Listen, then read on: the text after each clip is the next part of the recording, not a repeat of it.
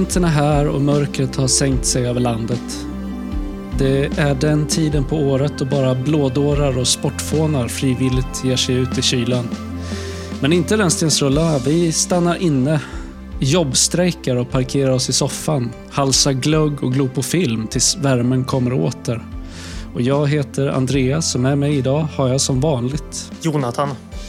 Nej, det, det, jag går definitivt inte ut i onödan. Det finns inget som jag saknar mer i de här tiderna än att kunna gå riktiga långpromenader. Så jag vägrar allt. Ja, ja det, igår var det minus 18 grader där. Eh, då var ja. det inte, jag var ju ute och jag var ju, åkte ut till skolan, men det, kallt var det. Ja, det är inte okej. Okay. Nej, att, be, att behöva lämna, lämna lägenheten i sådana här tider är, är liksom... Det borde, borde man få extra betalt för.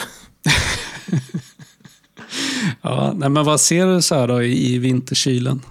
Har du sett något bra? Ja, vi, jag fortsätter med min utbildning givetvis och eh, vi har eh, gjort lite hopp nu i filmer. Tidigare kurs som vi hade så pratade vi om filmer mellan 1930 och 1960 lite löst. Så då var det ju italiensk neorealism bland annat med Cykeltjuven mm. Eh, och så vidare. Men nu har vi gått in på egentligen 60-talet fram till nutid. Så det är en, en väldigt stor blandning av filmer och teman. Vi inledde med att se Easy Rider som jag aldrig hade... Eller jo, jag hade sett 20 minuter av den insåg jag. Men då som, som på ett liksom, eh, tema New Hollywood och så vidare. Vad spännande. Vad tyckte du om den? Jag, tyck, jag blev positivt överraskad, måste jag säga. Eh, det, jag, jag hade ju hyfsat god pejl på vilken typ av film det var. Och som sagt, jag hade ju sett första 20 minuterna och tyckte den var skittrist för typ 15 år sedan kanske.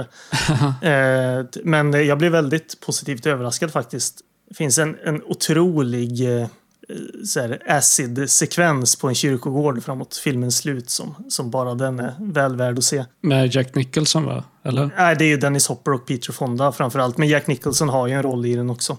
Nej, inte, han, men han är inte med under den trippscenen. Jag kommer inte riktigt nej, ihåg. Nej, nej, jag tror... Ja, vänta nu förresten. Jag minns faktiskt inte på rak arm nu. Men ja, han kanske är med. Men i alla fall, det är en eh, lite överraskande bra film tyckte jag faktiskt. Jag såg den ju faktiskt för första gången också det här mm. året. Eh, jag tyckte inte så mycket om den. Jag tyckte den var rätt ah, okay. tramsig. Eh, ja. Jag gillade Jack Nicholson i den, men uppenbarligen, alltså jag, jag kommer ju inte ihåg den särskilt väl. Trots att jag såg den ganska nyligen, så jag, den lämnade väl inga djupare intryck. Nej, eh, nej men jag, jag tyckte ju framförallt om den också ur ett eh, tekniskt perspektiv och hur den är filmad och så. Men eh, jag är inte alls speciellt romantiserande runt den tiden i historien Nej. som många är. Så, så jag tyckte mycket om den, men hela det här... Alltså det är ju mycket skitbra musik i den såklart. Eh, det är någon låt av The Band med bland annat som är jättebra. Men, men just det här liksom sent 60-talsvurmandet är jag inte en del av riktigt. Eh, så, Nej, så, så den biten har jag inte med mig när jag såg den. Nej, och jag menar jag har ju all respekt för att det är en väldigt inflytelserik film och mm. att, att den var nyskapande på många sätt. Så det säger jag absolut ingenting om. Men som enskild filmupplevelse så eh, gav den inte mig personligen särskilt mycket. Men vi, nu ska vi se, det är eh, torsdag idag. I måndags pratade vi om uh, blockbusters och high concept och då såg vi Top Gun på 35 mm och det är en, ja, men jag tycker den är skithärlig. Den är, det var ju typ fjärde gången jag såg den tror jag, men det, ja, var, ju, det var ju väldigt härligt sätt att se den på. Uh, den är ju superhärlig. Det, det är ju alltså den är ju otroligt platt, men på, på ett väldigt härligt sätt. Men, men i det fallet så tycker jag att det är en film som blir bättre av att den är så pass äh, platt. Det, jag menar, det är ju karaktärer som, som pappfigurer ja, i princip. Ja, ja, ja. Det, alltså, det, det, den handlar egentligen, det är klart den handlar om någonting så, men den är ju, det är så här, hål som man kan sticka näven igenom i, i handlingen och sådär. Men, nej, men den är ju kanon alltså. Fan, det är ju, det är ju Tony Scott i sitt esse liksom. Ja, absolut. Det är en av de mest homoerotiska filmerna i liksom Holly, den hollywoodska blockbuster-historien. Ja, ja, ja, verkligen. verkligen. det, det, finns ju den här eh, kärleksrelationen mellan Tom Cruise och eh, Åh gud, nu har jag glömt bort vem som spelar hans... Hans Goose, tjej Anthony. Ja, det hans... Ja, du menar... du tänkte direkt på... Jo, jo, men alltså det är ju den, för det är ju den finaste relationen i hela filmen. Typ Jo, den enda som också funkar. Men du menar Kelly McGillis. De, de, har ju Ja, ing, de har ju typ ingen kemi överhuvudtaget. Nej, men det känns ju som att den är bara inkastad där som en ursäkt för att eh, tittaren inte ska uppfatta det som en eh, homosexuell relation. Liksom. Ja, ja, men precis. Precis. Nej, men det är alltså hans, han och Goose har ju jättefin kemi. Ja, nej, men för sen finns det ju den här väldigt starka hatkärleken mellan honom och eh, Iceman också. Ja, ja, ja, precis. Där är det ju verkligen alltså en ska man säga, undertryckt eh, sexuell spänning mellan de två karaktärerna. Ja, ja, ja, definitivt. Speciellt i de här väldigt mustiga duschscenerna. en speciell film alltså. Ja, ja verkligen. Eh, Jag gillar Iceman, så han har en sån cool grej han gör sig. Liksom. Ja, just det. Det fick inte jag till en riktig sån där snärt liksom. Nej, vi kan ju beskriva för, för lyssnarna vad det var du gjorde. Du bet ihop då, tänderna väldigt hårt. precis, han visar ju tänderna så här och liksom biter ihop så det snärtar till. Det, Ja. Jag undrar om Val Kilmer blev, eh, blev castad för den rollen för att han har ett sånt imponerande garnityr. ja, kanske en del av det i alla fall. Han har, han har, han har ju bra tandrad där. Väldigt eh, raka tänder. verkligen. Ehm, och sen är han också en fantastisk skådespelare. Det ska man inte Ja, jo, men, nej, men exakt. Han är, eh, Val Kilmer är mer än bara en, en rak vit tandrad. Ja, jo, det får man Ni säga. hörde det här först. Ja. ja, precis. Eh, medan du har kollat på Cykeltjuven och Top Gun så har jag kollat på Trolltider, julkalendern. Ja. ja, du menar den nya nu alltså? Är både den eh, nya och den gamla. Mm. Vi kollar på den nya och sen parallellt så ser vi den gamla också. Då. Den nya är inte jättebra. Så bara man väga upp den och se den gamla som jag tycker är skitbra. Eh, när det kommer till julkalendrar. Mm. Jävligt fin musik i den gamla serien, alltså den gamla julkalendern. Ja, jag, har inte, jag har inte sett någonting av den. Alltså det, det, jag, det, där blir jag sådär att jag tycker jättemycket om julen som jag känner ingenting för. Sånt där gammalt, gammalt gig av den typen. Nej, Det jag gör- växte ju upp med dem där. Alltså det, den första eh, originalet då, Trolltider, kom ju 79, så då var jag inte ens född. Men den gick i repris när jag var liten. Mm. Och sen hade vi den på så här, köpe VHS, så jag såg den ganska mycket som barn. Eh, så, så den eh, har ett nostalgiskt värde för mig. Men det är, det är ju skitbra skådespelare. Det är Birgitta Andersson, Eva Rydberg, Mm. eh, Håkan Särner, Siw Malmkvist, Lena Pia Bernhardsson som gör en så här skitbra liksom, häxa i häxan Mara. Jättebra musik, fina kulisser. Så, ja, nej, men det är bra julkalender bara. Mm. Men sen har jag sett eh, Last Action Hero också för första gången. Vi snackade om det sist, att, att jag inte hade sett den. Nu har jag sett den. Och den var ju bra, men precis som du sa, lite för lång. Ja, jo, jo, definitivt. Är den till och med över två timmar? Ja, den är ju det. Ja, jo, Den är det, det. det, är inte, det finns ingen, ingen logik i det. Nej. Nej, men den var, den var, den var kul. Eh, jag gillar han barnskådisen också, som jag, inte, jag blankar på hans namn nu. Men jag kände igen honom från My Girl 2 också. Eh, som, jag, som jag tyckte väldigt mycket om när jag var liten. My Girl 2 är alltså uppföljaren till den här filmen med, med eh, eh, Macaulay Culkin. Ja, just det. Austin O'Brien, vad heter han? Det är, det är väl Danny Madigan som är eh, barnet i filmen väl? Alltså skå, eh, karaktären heter ju Danny, men han heter Austin O'Brien. Ja, just det. Sen eh, såg jag om Dark Angel och insåg att det är för fan är en julfilm. Ja, jag hade inte tänkt på det heller faktiskt när du skrev det.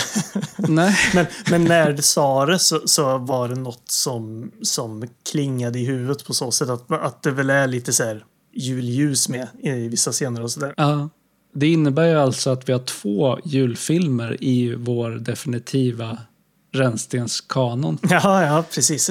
Det är den och Mothman Prophecies. Ja, Så två av fem filmer i vår kanon är julfilmer. ja, det är lite lustigt faktiskt. Det hade jag inte Ja. tänkt på. Mothman Prophecies är ju mycket mer eh, vinterkodad, eller vad man ska säga. Det är mycket, mycket långa rockar och vantar i den. eh, Men, men Dark Angel tar man ju kanske inte initialt för en, för en julfilm på så sätt. Nej. och sen har jag sett Universal Soldier.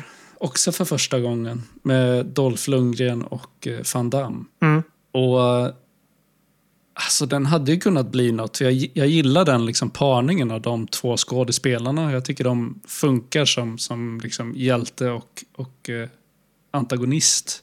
Men eh, tyvärr var ju filmen ganska medioker. Mm.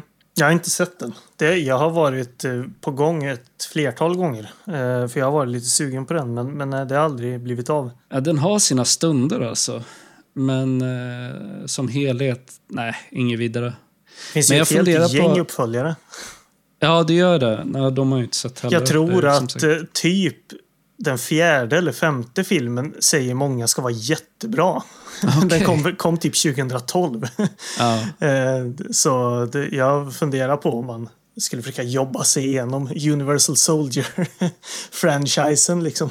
Det är speciellt det där när man har de här långkörar-franchisen och det visar sig att någon av de långt senare filmerna faktiskt är bra. Det är ju samma sak i, eh, i Nightmare, Nightmare on Elm Street-franchisen. Att, nu kommer jag inte ihåg vilken av dem det är. Det är någon av de senare filmerna som är, ja men den är riktigt bra liksom. Ja, men det är väl den och här har som kom föregåtts av typ, riktiga skitfilmer. Liksom. Ja, det är väl den som kom typ 99 som är en metafilm.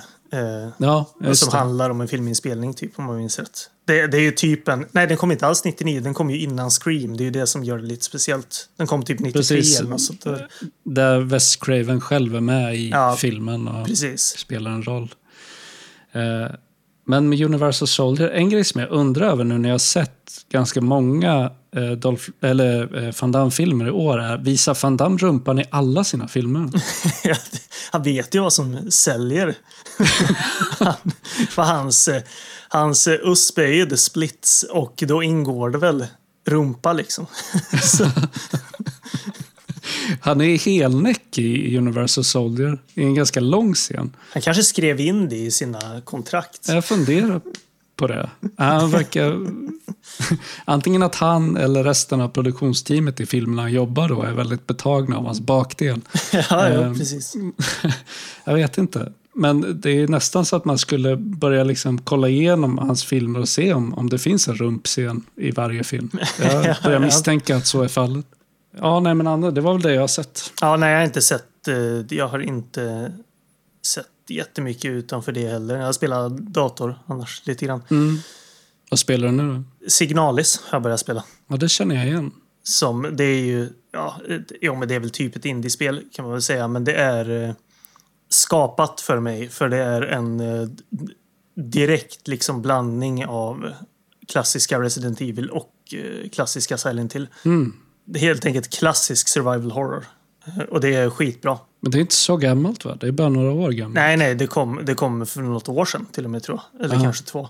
Så nej, det är jättenytt, men det, det är verkligen det är mycket fanservice på så sätt. Och eh, det kanske blir lite tröttsamt för vissa, men jag, alltså, spelet är nog bra tekniskt sett också för att vara, för att vara kanon verkligen. Är det tredje persons kamera? Ja, alltså det är ju, det är top-down kamera. Mhm. Så att jag vet inte riktigt vad man ska jämföra vad man ska jämföra med, för jag kan inte riktigt komma ihåg något spel som, som funkar på samma sätt. Ja, Men typ eh, de tidiga Metal Gear Ja, Solid-spelen. jo, men det, det, är inte, det är inte alls en dum jämförelse faktiskt. Det funkar mycket på samma sätt. Alltså grejen med, med liksom, tidiga Resident Evil var ju att man hade alltså, fasta kameravinklar på scener precis. som man sprang igenom. Och det är ju skitbra. Och, alltså, det här Metal Gear Solid-sättet funkar ju lite på samma sätt.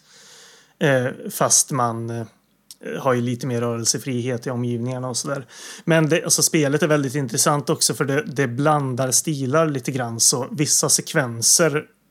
Vet, har du spelat Myst någon gång? Ja, ja, absolut. När jag var liten. För vissa sekvenser i spelet utspelar sig i första person i liksom omgivningar som väldigt mycket påminner om Myst. Mm. Eh, och den typen av 3D-grafik är ju om man, som i det här spelet, då, utnyttjar det på rätt sätt väldigt kuslig i hur, hur liksom simpel den är. Så, Mm. nej, men det är jättebra. Jag har väl ett par timmar in och tycker det är skitbra. Väldigt dystert. Oerhört dystert faktiskt. Storymässigt så. Det är ju ganska otydlig story men man spelar som en eh, android på en eh, jag vet inte riktigt vart den här basen är, men man liksom vaknar upp i en bas och söker efter någon eh, kvinna som man vill hitta, som man har en otydlig relation till från eh, tidigare. mer än så vet jag inte för det är som sagt väldigt, väldigt så här, luddigt berättande. Men på ett bra sätt. Då. Det låter väldigt likt eh, upplägget för Silent Hill 2. Just att han kommer till stan och söker sin sin, i det fallet, döda hustru. Spelet inleds med en scen där, alltså, eller en scen, man startar i en, på en toalett och eh, karaktären Jaha, ser sig i spegeln okay. och säger eh, jag har kommit så här långt för att hitta henne, det finns ingen anledning att vända tillbaka. Ja. Så, så då, då det, fattar du Direkt liksom, hommage. Ja, ja. Det, det är den typen av influenser. Alltså man kan ju tycka att det är väldigt on the nose, men är man en fanboy så sväljer med hull och hår. Så. Det är inget fel på det om det görs bra. Nej, men precis. Och jag tycker att spelet, sett till ett faktiskt spel som man spelar, är, är nog bra också för att backa upp det hittills. Så. Mm. Har, alltså, har det kommit någon? Det, är du färdig med datorn? spelar Ja, jo. Jag, jag, jag, spelar. Nu spelar jag. Ja, ja, men det är härligt. Till slut så. Precis. Och jag har till och med köpt en ny skärm. Så nu har jag för första gången en 1440p-skärm. Mm. Eh, och det är härligt det har råkat bli en så professionell setup här med tre skärmar. så jag, om någon kommer in och ser mig sitta och podda här så ser jag jävligt viktig ut. Alltså, för det liksom rullar en inspelning av Audacity här till vänster. Jag har mina anteckningar rakt fram dig på, på, på liksom video här. Mm. Och sen en massa andra fönster öppna för att hämta info om filmer vi ska prata om idag och annat som liksom är relevant för avsnittet och sådär. Så det är jävligt så, ja, nej nu, nu snackar vi eh, Hackers, liksom. Det är ja, nu, rullar grötsiffror på skärmarna. ja, nej, så jag har ju mina gamla skärmar kvar och då tänkte jag men jag har ju faktiskt plats på skrivbordet för dem så varför inte utnyttja det? Det är jävligt skönt med tre skärmar faktiskt. Mm. Ja, nej, så jag spelar, jag spelar, jag har fortsatt spela Robocop-spelet och det är kul. Mm. Um, kan jag ju uppdatera om att uh, det ju absolut är en FPS, som jag sa, alltså en, en första, persons, första persons shooter. Eh, som jag nämnde i, mitt, eh, i förra avsnittet. Men eh, det har också ja, lite så lätta rollspelselement i det. Mm. Att du uppgraderar karaktären och du går runt i... Det är inte en öppen värld, men du går runt på mindre öppna kartor i stadsmiljöer och där får du utföra ja, små uppdrag och såna här grejer. Så du faktiskt patrullerar gatorna som Robocop emellanåt också.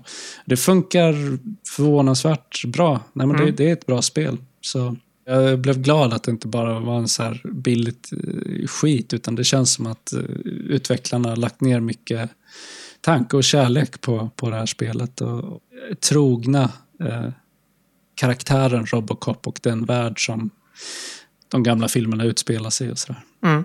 Och sen har vi fortsatt att lira eh, Stardew Valley. Jag tror vi har loggat så här nästan 60 timmar i spelet nu senaste veckorna. Så. Ja, ja, ja, men det, det, det rasslar iväg snabbt. Jo, det finns mycket tid när man jobbstrejkar. Ja, ja precis. I vinterkylan. Mm.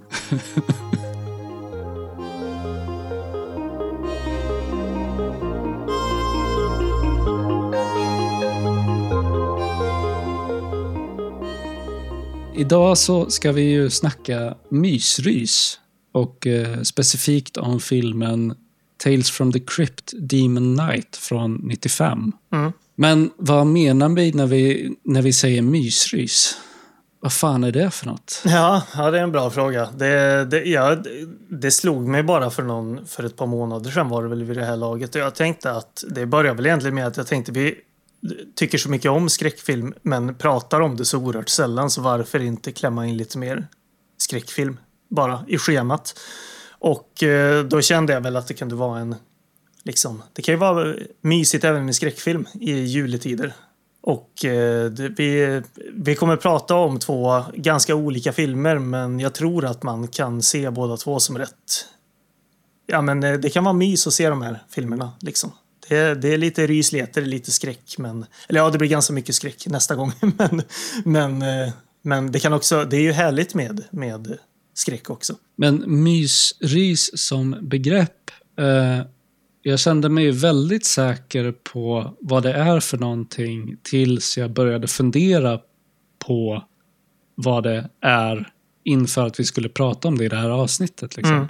Och, och, inför att jag skulle välja film att prata om. Eh, för jag har inte sett eh, Demon Knight tidigare. Först hade jag ju tänkt att vi kanske skulle prata om typ Agnes Cecilia, en sällsam historia som jag definitivt skulle klassa som en mysrysfilm. Mm. Eh, men sen tänkte jag att nej, men den, den såg jag ganska nyligen. Jag hade inte så stor lust att se den igen bara för att prata om den i avsnittet. Även om jag tycker att det är en bra film. Så jag ville välja någonting som jag inte hade sett. Och då eh, snubblade jag över Tales from the Crypt Demon Night och tänkte ja, men det, här, det här är nog en film som skulle passa för mysrym, mysrys-temat. Mm. Men då blev det så här, fast varför tänker jag det om jag också tänker att Agnes Cecilia passar för mysrys? Vad, vad är parallellen mellan Agnes Cecilia och Tales from the Crypt Demon Night som gör att jag tänker att båda passar under paraplyet mysrys? Och det gjorde mig lite perplex. Ja. Jag, jag vet faktiskt inte varför. Det är en så här känslomässig grej. Jo, Och det närmaste jag har lyckats förklara det för mig själv är ju att en film som Agnes Cecilia är ju mysrysig för att den är, den är kuslig men den är inte speciellt läskig. Mm. Eh, man, man sitter inte på helspänd och är skraj när man ser den. Liksom. Och den är svensk, utspelar sig liksom i, i ett svenskt familjehem. Eh, jag tycker väldigt mycket om boken skriven av Maria Gripe. Mm. Och, och den är ju så här också väldigt mysryslig. Eh, men varför är då Demon Knight, var, eller varför föreställde jag mig att Demon Knight skulle vara mysryslig? För det kunde jag ju inte veta eftersom jag inte hade sett den. Men jag tror att det har att göra med att eh, det är någonting med make-upen, monstermaskerna, att om man bara tittar från, på bilder från den, liksom, något så enkelt som typsnittet på VHS-omslaget. Mm. Så tänker man att så här, "Men fan, det här ser jävligt mysigt ut. Alltså. Ja, ja. Och jag tänker även en sån sak som att man har väldigt mycket eh, väldigt härliga skådespelare. Ja, Gör ju att, Absolut. att man, det är klart, väldigt härliga skådespelare kan ju vara med i väldigt obehagliga filmer. Men här tillsammans med allt det du nämnde och de här skådespelarna så kände man att nej, det här är nog en härlig film på så sätt. ja, för vi ser ju dels Billy Zane och jag menar, han har ju varit med i Fantomen, supermysig film, men också flera andra så här, vad ska man säga, B-filmer som han bara är en mysig skådis i väldigt många filmer som han är med i. Och sen är det ju William Sadler. Vi ska ju återvända till att prata om de här mer i detalj sen när vi kommer in på skådespelarna. Men William Sadler har ju varit med i flera av de här filmatiseringarna av eh, Stephen Kings böcker eller eh, filmmanus. Liksom. Han har varit med i Nyckeln till frihet, Den gröna milen, The Mist och så vidare. Och det är så typiskt vad jag skulle kalla för mysrys också. Mm. Att det är lite rysligt men det är inte läskigt. Nej, men precis. Så, så man kan sitta och mysa utan att behöva oroa sig för att bli rädd på, på riktigt. Ja, men det, här, det är intressant. Jag, jag kan ta upp jag kan prata om hur jag tänkt runt temat också, för det passar mycket bättre att göra det här. För jag hade en, en ganska tydlig tanke faktiskt, som är väldigt konkret också. Och det är att väldigt mycket skräck, eh, framförallt den typen av skräckfilm som är populär nu, eh, som är verkligen mainstream-skräck, bygger ju på eh, liksom traumatematiken och i någon mån feelbad. Eh, och så som jag tänkte runt Mysrys är helt enkelt att det är liksom skräckfilm som kan vara superläskig, jättebra, men att den inte har en aspekt av feelbad i sig. Så att man kan se en, en väldigt läskig skräckfilm men att man inte har den där känslan kvar efteråt som man mår lite dåligt av. Som man kan ha, som man kan ha av mycket skräck som bygger på liksom ja, men, det- traumatematiken blir nästan lite uttjatad nu i och med att det är så genomgående. Men, men jag tror att många förstår vad jag menar. Att det, det brukar ofta vara en, en ganska stor del av framförallt liksom populär skräckfilm nu att man också har en, en stor bit av feelbad. Och jag tänkte helt enkelt att ja, men, Mysrys för mig är, kan vara en superläskig film men att man inte har den här biten som man också mår lite dåligt av. Sen det är klart, det finns de som mår dåligt av att en film är otäck, men vi är ju på andra marker här. Liksom. Det, vi, det, vi pratar ju ändå skräckfilm, så Ja, men jag tänker man tar några exempel på det du precis beskrev, alltså skräckfilmer baserade i den här traumatematiken.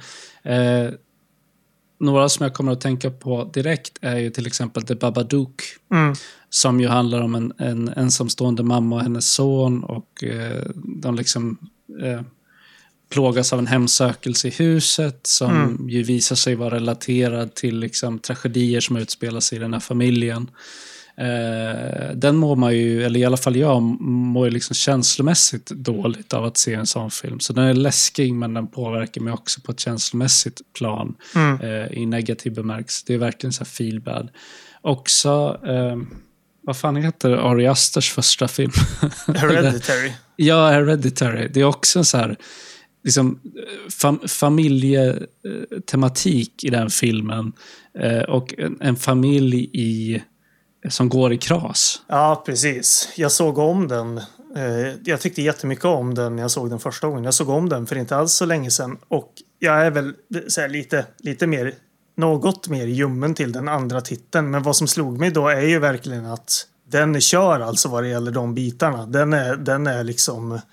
Dels så jag tycker mycket om den för att den faktiskt slutar i att, att visa att nej, men det här är en, en liksom det här är en skräckfilm rakt upp och ner sett till vad den slutar i. Men den är ju också, den är ju stenhård i hur, hur deppig den är på sina ställen. Även hans, eh, en, en film som Midsommar. Mm. Samma typ av eh, teman som behandlas där av, av eh, men allting bottnar i relationerna mellan karaktärerna. Och att det är trasiga relationer som ligger till grund för, för liksom skräcken. Att du har absolut alla de här liksom fantastiska skräckelementen, alltså fantastiken menar jag, Mm. i det. Eh, men i botten så är det liksom ett relationsdrama. Ett väldigt mörkt relationsdrama. Ja men precis. Och alltså, även en film som The Night House som jag i och för sig inte tyckte var så feel bad. Alltså den bygger ju på någon slags traumatematik. Men, men det är ju ytterligare bara ett exempel på en, en rätt ny och som jag tyckte riktigt bra skräckfilm. Men som har just det här traumabiten i, i grund. Eh, men så alltså, jag tänkte helt enkelt att välja en skräckfilm som inte har det. På så sätt. Och det har ju verkligen inte den här heller. Alltså, Nej, den, nej, men den här precis. är ju ren Precis. fantastik. Men eh, vad jag har valt ska vi ju prata om eh, i slutet. Eh, men det, var, det är så jag har tänkt i alla fall. Så det, det kommer bli kusligare eh, nästa gång, men, men inte feel bad. Om man vill se riktig skräck och feelbad så kan man ju kolla på Killist till exempel. Ja, ja, precis. Den är ju otrolig alltså. Ja, där mår man riktigt illa när filmen, när eftertexterna rullar. Också en sån film som, när jag, trots att jag hade, har sett den tre gånger, liksom, när jag såg den tredje gången blev jag ändå lite tagen av att Fan vad rå den här är. Liksom. Ja, den är hemsk. Den är jättebra, men den är hemsk. Den är så här eh, eh saklig också på ett sätt som är eh, liksom hårt. Eh, iskallt. Men den är otrolig alltså. Ja, ja det är tycker jag utan tvekan en av de bästa moderna skräckfilmerna. Mm. Eh, som de senaste, jag vet inte, 20 30 år. det, den blir det inte i temat mysris. Nej, nej verkligen inte. Det är som antitesen till mysris. Ja, ja. Det är bara rysrys. Ja, precis. ja, nej men Demon Knight. Jag kände till den här filmen sen innan för en av mina favoritpodcaster, Young Food Cinema, pratade om den här för kanske fem sex år sedan eller något. Okej. Okay. Men efter det så hade jag mer eller mindre glömt bort den och jag var aldrig riktigt sugen på att se den av någon anledning. Eh, men sen så, så eh, eh, valde ju du den och det visade sig vara en eh, lyckträff i efterhand. Men eh, jag, kände, jag kände till den bara eh, sen innan men, men eh, liksom inget som jag hade eh, varit nära på att se annars. Liksom. Nej. Tales from the Crypt är ju från allra första början en serietidning som gavs ut under 1950-talet. Mm. Som senare kom att bli en HBO-serie. Eh, med samma namn då, Tales from the Crypt. Och det är den här HBO-serien som eh, en antologiserie som sändes i sju säsonger mellan 89 och 96. Eh, den blev så eh, pass populär att man liksom började fila på ett filmmanus som sen liksom skvalpade omkring i Hollywood under ganska många år innan, innan det blev verklighet. Eller jag tror egentligen så tror jag att, att man hade börjat jobba på filmmanuset tidigare, men det var först efter framgången med eh, tv-serien som film, filmen kunde realiseras. Liksom. Mm. Men den här tv-serien var ett av de första exemplen på mer grafiskt innehåll på tv. Eftersom HBO ju var en betalkanal och inte lydde under samma stränga regelverk som vanliga tv-stationer. Och de exekutiva producenterna för den här tv-serien är ju väldigt kända namn. Alltså det är Richard Donner, Walter Hill, Joel Silver, Robert Zemeckis och David Geiler. Men för, för tv-serien då alltså? Uh, ja, jo men precis för tv-serien. Men för, för vilka år sa du att den gick? 59 till 86? Nej, 89 till 96. Jaha, 89 till... För jag tänkte, men vänta nu, hur går det ihop med de producenterna liksom? Ja, ja, nej men då, då är det ju... Då stämmer det ju verkligen. Det känns ju väldigt mycket som att det är... Att de älskar serietidningen som barn. Uh, ja. Och hjälper att lyfta fram den eh, på så sätt senare. Liksom. Jag har ju så dålig koll på alla de här gamla skräckserierna, alltså serietidningsserierna. Då. Eh, så jag satt och funderade på vad typ av relationen till Creepshow är. Men Creepshow är ju en hommage till Tales from the Crypt som serie och ett par andra. Då. Men, men jag tänker väl framförallt Tales from the Crypt. Men precis som jag sa, att ett, ett långfilmsmanus hade ju snurrat omkring länge i Hollywood innan då, men när tv-serien blev en hit så blev den av. Det var Universal Pictures som tecknade ett avtal med eh, seriens skapare för att göra tre långfilmer. Varav den första eh, var Demon Knight. Och därefter föl följde Bordell of Blood 96 och slutligen Ritual 2002.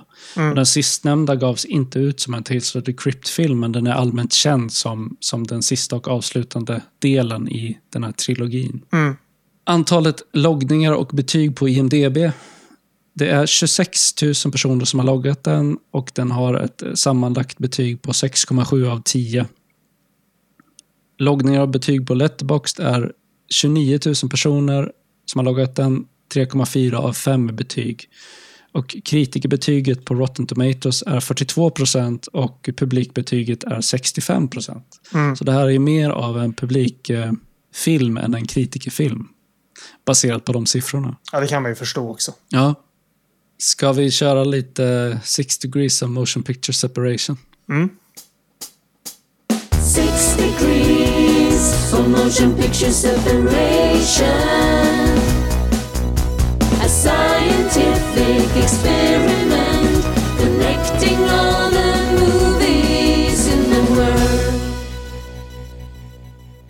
I vårt förra avsnitt så pratade vi om The Vanishing från 93. Eh,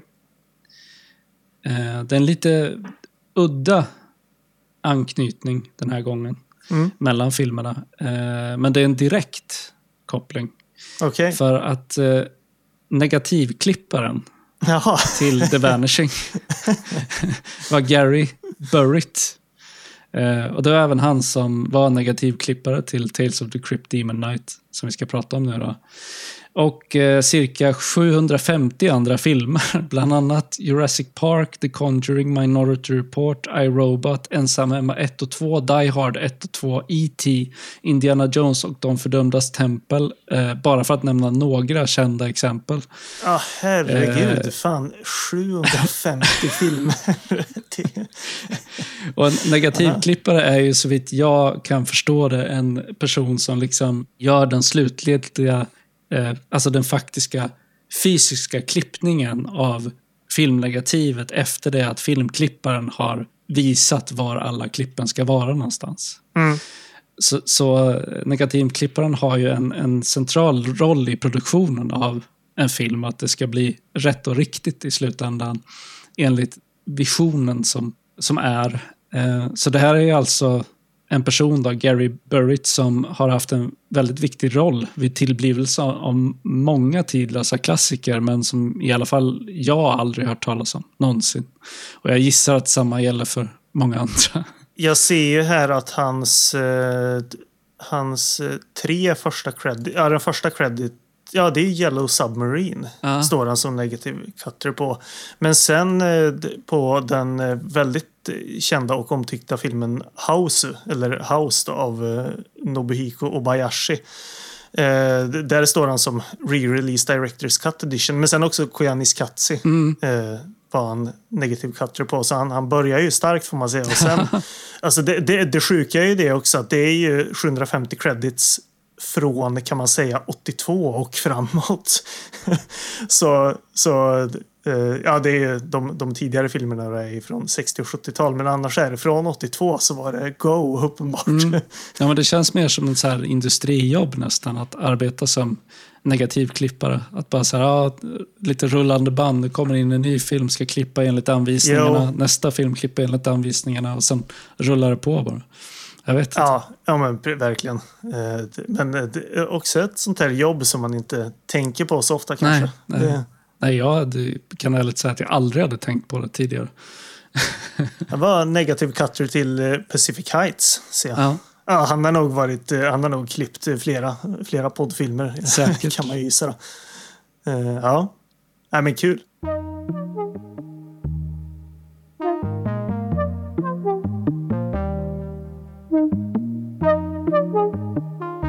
Vi har ingen Bonniers-recension den här gången.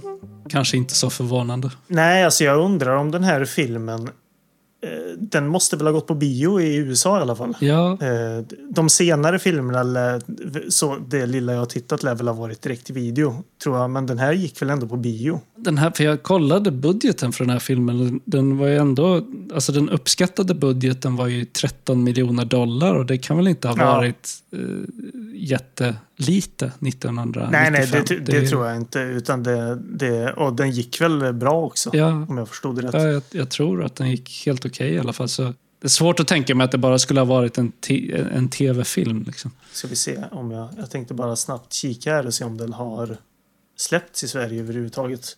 Men Den släpptes på video 96. Och så gick den på TV3 2002. Så, Okej. Men den gick inte på bio. Nej. Eh, men i USA gick den väl på bio, får man ju anta. Mm. Eh, Men vi- nej, vi har ingen Bonniers recension, men däremot så har jag plockat ut en positiv och en negativ kritikerrecension från Rotten Tomatoes eh, samling av recensioner.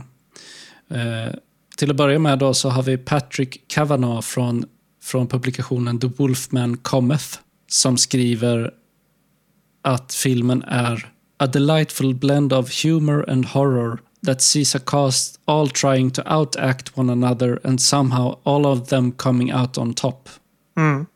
Inte så dumt. Nej, jag tyckte inte det heller. Det, det låg i linje med vad jag tycker om filmen också, eller vad som gör att jag tycker om den. Eh, och sen är det någon på eh, Variety Magazine som skriver Pick is neither funny enough nor scary enough to be fully satisfying as either a shocker or a spoof. Mm. Alltså, det, jag kan ju förstå. Om man inte, om man inte liksom tycker att den är charmig eller kul så kan jag ju fatta det. Liksom, den tanken. Jag håller ju inte med, men, men, eh, men jag kan förstå. Det var ju inte en sån här orimlig sågning på så sätt. Nej.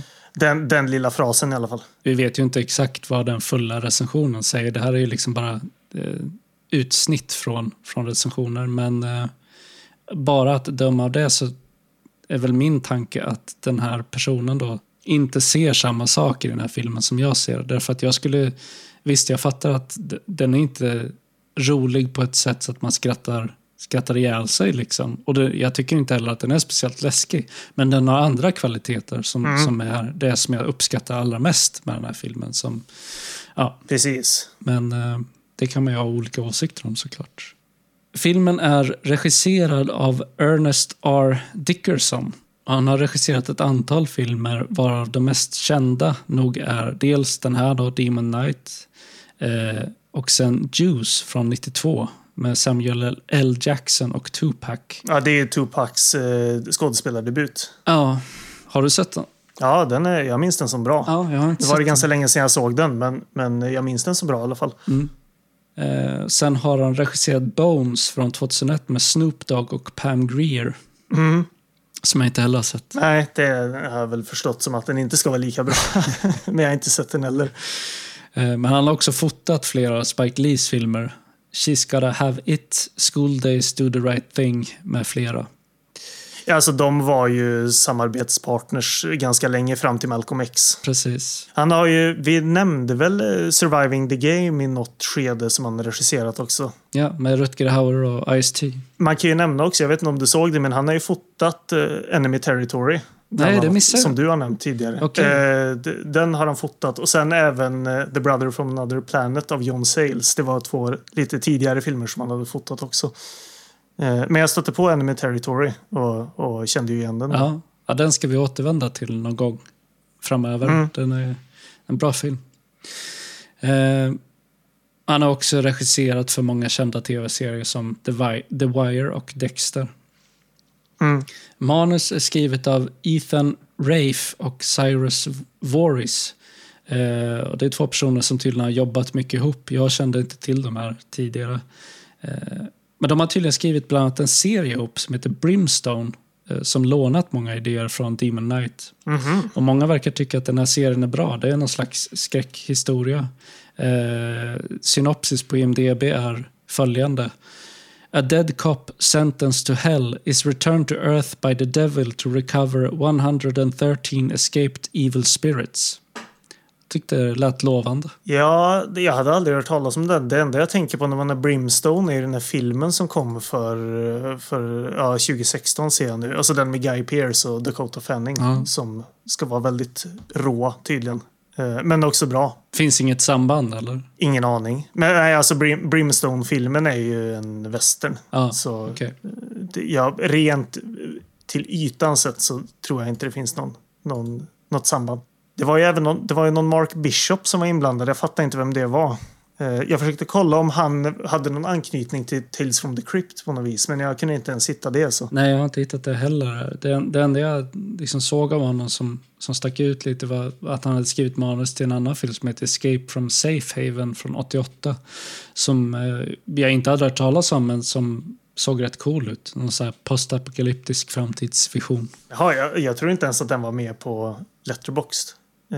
Bland hans credits. Nej, det var en sån där film som jag bara noterade för jag tänkte så här, okej, det, här, det här skulle kunna vara någonting för framtiden. Liksom. Mm. Man kan nämna bara gällande de, de här Ethan Rife och eh, Cyrus Voris. De hade ju ganska märkliga credits för de hade skrivit Ridley Scotts Robin Hood, Ja, Kung Fu, Kung Fu Panda och Dolph Lundgren-rökaren Men of War som är en skitbra sån där Men on a Mission-film. Som jag såg för ett par år sedan. Den är jättehärlig. Jag blev inte helt på det klara med exakt vad det var de har gjort. För att i flera av de titlarna så hade det så story by. Eh, Så jag vet inte om, Aha. eh, om de faktiskt har skrivit manus eller om de bara kommit upp med idén. Eller jag vet inte. Det, det var väldigt oklart. Det, det, kan ju vara att de, det kan ju vara att de skrev sina story outlines då och sålde kanske. Ja, kanske. Eventuellt. För jag, jag såg bara att filmerna dök upp i deras credits, men kolla inte närmare än så. Filmfotografen för eh, Demon Knight är Rick Bota, eller Bota. Han har fotat en handfull filmer, bland annat Barbed Wire från 96 med Pamela Anderson. Mm. Som väl var, tror jag, hennes långfilmsdebut. Åtminstone i en huvud, huvudroll. Det är kanske enda huvudrollen han har gjort. Jag har dålig koll på Pamela Andersons skådespelarkarriär. Ja, jag också. Jag också. Eh.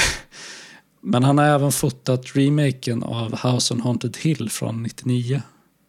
Mm. Eh, och sen har han re- regisserat tre filmer i Hellraiser-franchisen. Jaha, det, det missar jag faktiskt. Nu har jag inte titlarna helt, men den ena heter i alla fall Hellseeker och den andra heter Deader. Eh, men jag har ju bara sett första Hellraiser-filmen så jag har ingen aning om de här är bra, men jag gissar väl att de kanske inte är så bra, men vem vet? Alltså det är ju någon av uppföljarna, alltså bortanför. Jag tycker det, ettan och tvåan är bra, trean är väl verkligen sisådär. Men sen är det någon av de senare som är rätt bra, men det är inte någon av dem jag har sett ser jag nu. Det här är ju 2000-tal, ser jag. Nej, alltså det, och det han hade fotat såg ut som Ja, förlåt, men det såg ut att vara riktigt skrot alltså. för det allra mesta. Jag tyckte det var intressant när man har en, en regissör som också är så skicklig fotograf Mm. att, man, att han inte liksom både regisserar och fotar. Men jag har förstått det som att det tydligen är lite... Att det inte bara är att göra det enligt liksom lagar och regler. Mhm. Eh, det, det, jag undrar om det var när 80s All Over-podcasten intervjuade Peter Hyams när de pratade om det. För Peter Hyams var ju en av de allra första regissörerna och filmfotograferna som gjorde både och. Och att det tydligen var rätt mäckigt liksom. Okej. Eh, enligt någon, något sånt där fackförbund att få göra både och. Eh, Så det kan ju vara någon sån grej. Men jag, jag tänkte, alltså jag tycker i och för sig att Demon Knight ser helt okej ut. Men det, det är ändå intressant det där när man har en, en regissör som också är så duktig filmfotograf att man Mm. inte bara gör både och. Men det är klart, det är väl inte, det är ju inte bara givetvis. Det är ju mycket jobb såklart, så man kanske inte ville göra både och. Filmmusiken står Edward Shearmer, eller Ed Shearmer för. Gud vad jag har svårt med alla namn alltså. Känns som jag slår, det är ofta så när jag ska uttala sådana här namn som jag inte kan så jag tycker det låter som att jag är packad när jag säger dem. Som Shear Shearmer. Ja, men det är, precis. Shearmer, ja, det var ett märkligt namn. Ja, just det, för jag, jag, jag, läste, jag läste bara Danny Elfman, men sen slog det mig, han har ju bara skrivit eh, ledmotivet Ja, till, till, Tales from the Crypt. Precis, till tv-serien liksom. Ja, Eh, som ju också används i den här filmen. Men Ed Shearer har gjort musik till många filmer, bland annat Miss Secret Agent, Charles Änglar, eh, Greven av Monte Cristo, K-Pax och en massa annat. mm, Sen kommer vi till makeup och eh, specialeffekter. mm, Och här är jag lite eh, osäker och förvirrad. Därför att jag tycker att eh, eh, maskerna och specialeffekterna i den här filmen är ju mästerligt genomförda. Det mesta ser väldigt, väldigt bra ut. mm. Det geggiga ser jättebra ut. Ja, Eh, jättebra. Men jag känner inte igen de här liksom, personerna nej, som står bakom specialeffekterna och makeupen. jag tänkte, utan att eh, varken liksom se vilka namn som var inblandade i eh, creditsen när jag såg filmen, så tänkte jag bara att, ja men, sett till vilken liksom ställning den här serien har och som vi räknade upp tidigare med de här producenterna så tänkte jag, ja men det måste ju vara någon av de här eh, effekträvarna som är inblandade liksom. Mm. Eh, Jag vet inte vilka som man ska ta som exempel, men jag vet inte KNB eller Tom Savini eller no något sånt namn i den stilen. Men det var det ju inte alls. Det var, var ju, de hade gjort effekterna till typ Ghost och inget mer. Ja, jag tror Väldigt, väldigt märkligt. Eh, Mortal Kombat och så här. Ja, just det, precis. Nej, men precis. för makeupen står ju Todd Masters Company för och eh, specialeffekterna är Kevin Jager Productions. Eh, men jag känner inte igen de här namnen. Det kanske man får skämmas för, jag vet inte. Men, Nej, men, det, alltså, för de namnen, för jag tog också fram det, för jag tyckte att det är värt att nämna i och med att effekterna är väldigt bra. Det, och namnen som stod på Letterbox var Shannon J. Thompson och John T. van Vliet. Nu hur man ska uttala hans efternamn, eller Vliet, jag vet inte. Men, men eh, när jag tittar på deras credits så var det mer eller mindre ingenting förutom typ X-Men och Ghost. mm. Alltså det var typ en handfull credits som de hade. Så men det här måste ju vara personer som ingår i Todd Masters Company och Kevin Jager Productions då, antar jag. gissningsvis. Eh, Eh, Sen varför det är just de som får credits på Letterboxd vet jag inte. För om man kollar på IMDB så är det ganska många namn som, som står med där. Eh, som ansvariga för de här. Här ska vi se Todd Masters Company. Eh, Det företaget har jag gjort, jag tar ju bara det första som dyker upp här. Bland annat den här Child's Play-remaken som jag tyckte var riktigt bra. Eh, Men de har ju gjort det ända fram tills alltså typ förra året. Violent Night gjorde de effekterna till.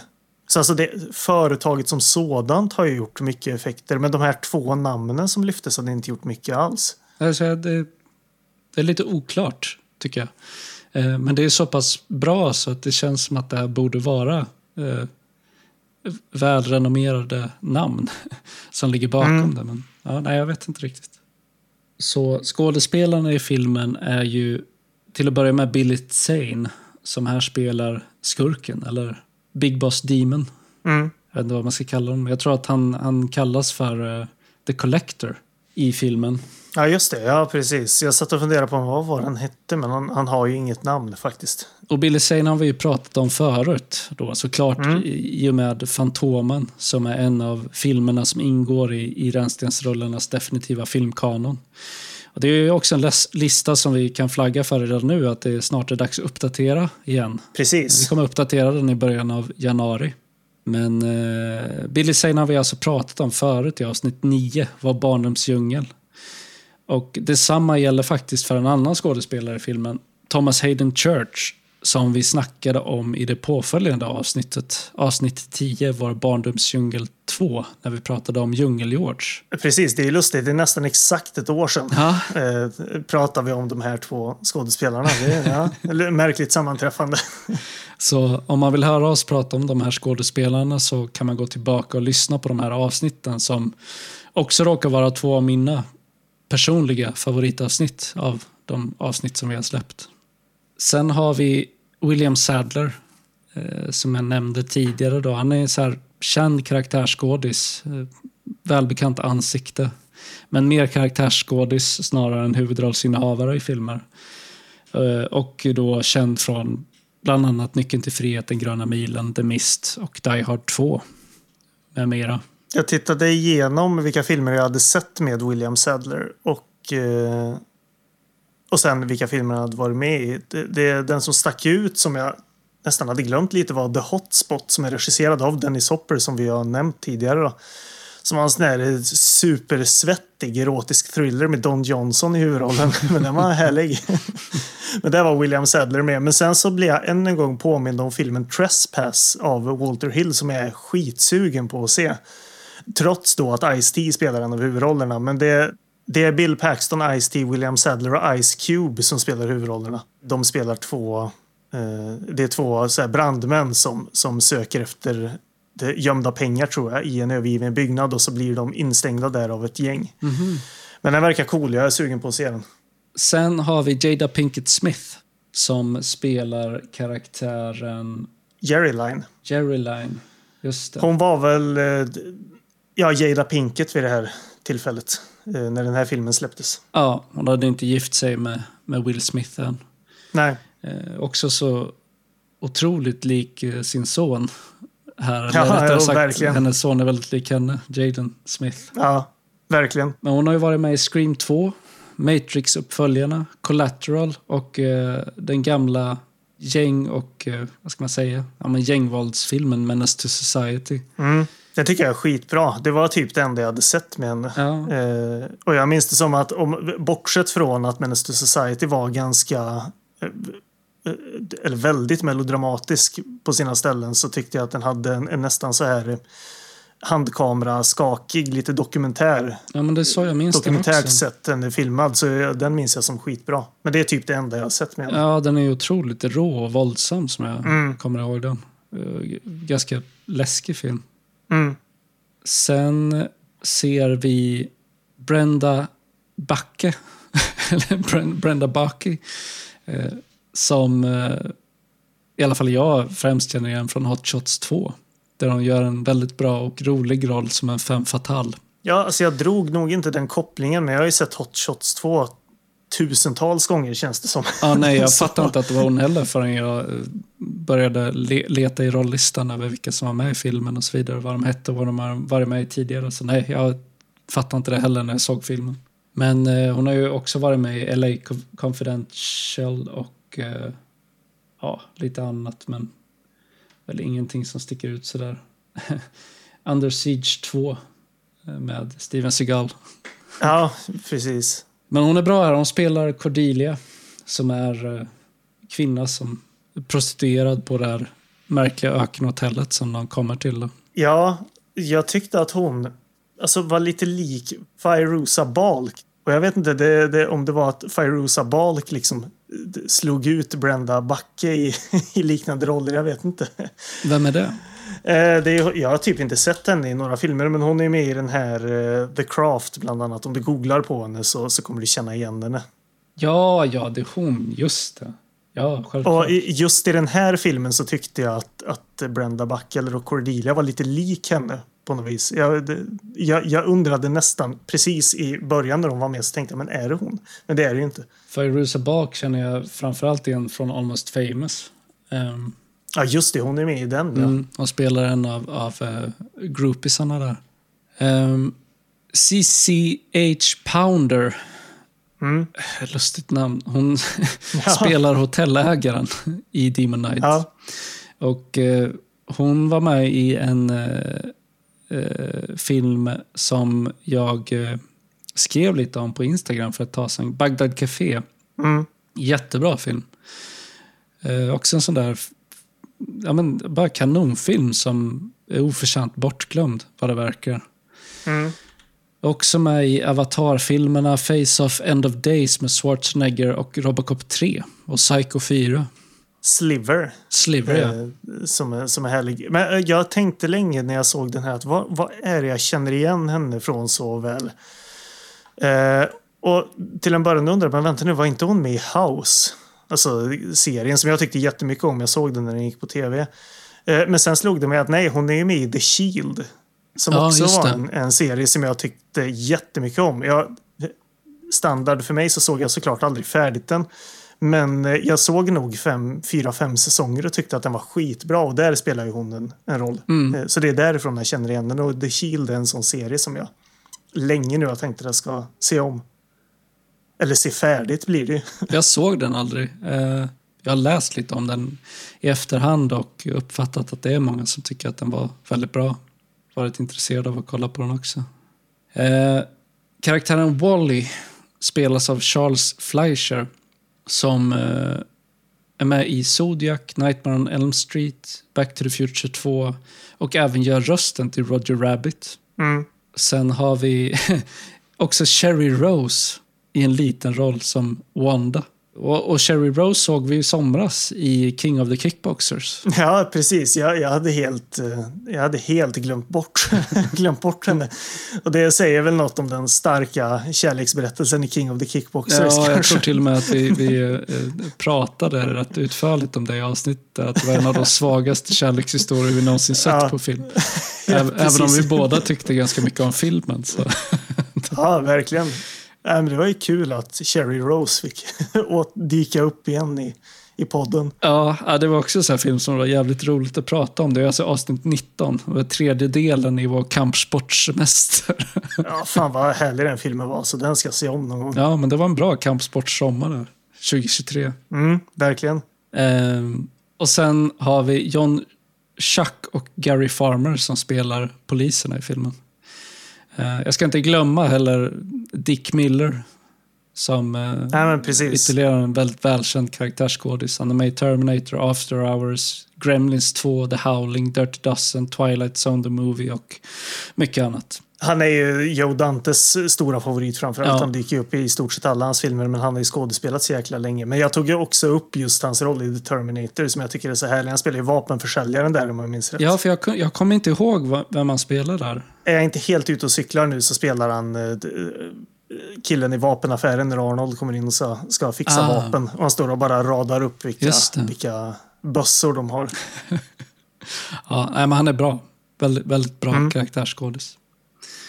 Eh, var det någon, är det någon som jag missat? Det är så jävla många med i den här filmen. En till. Vi ska ju prata om den här öppningssekvensen ganska snart. Men eh, där spelar John LaRoquette eh, The Slasher, tror jag att han eh, benämnd som. Alltså den här mördaren i den lilla sekvensen.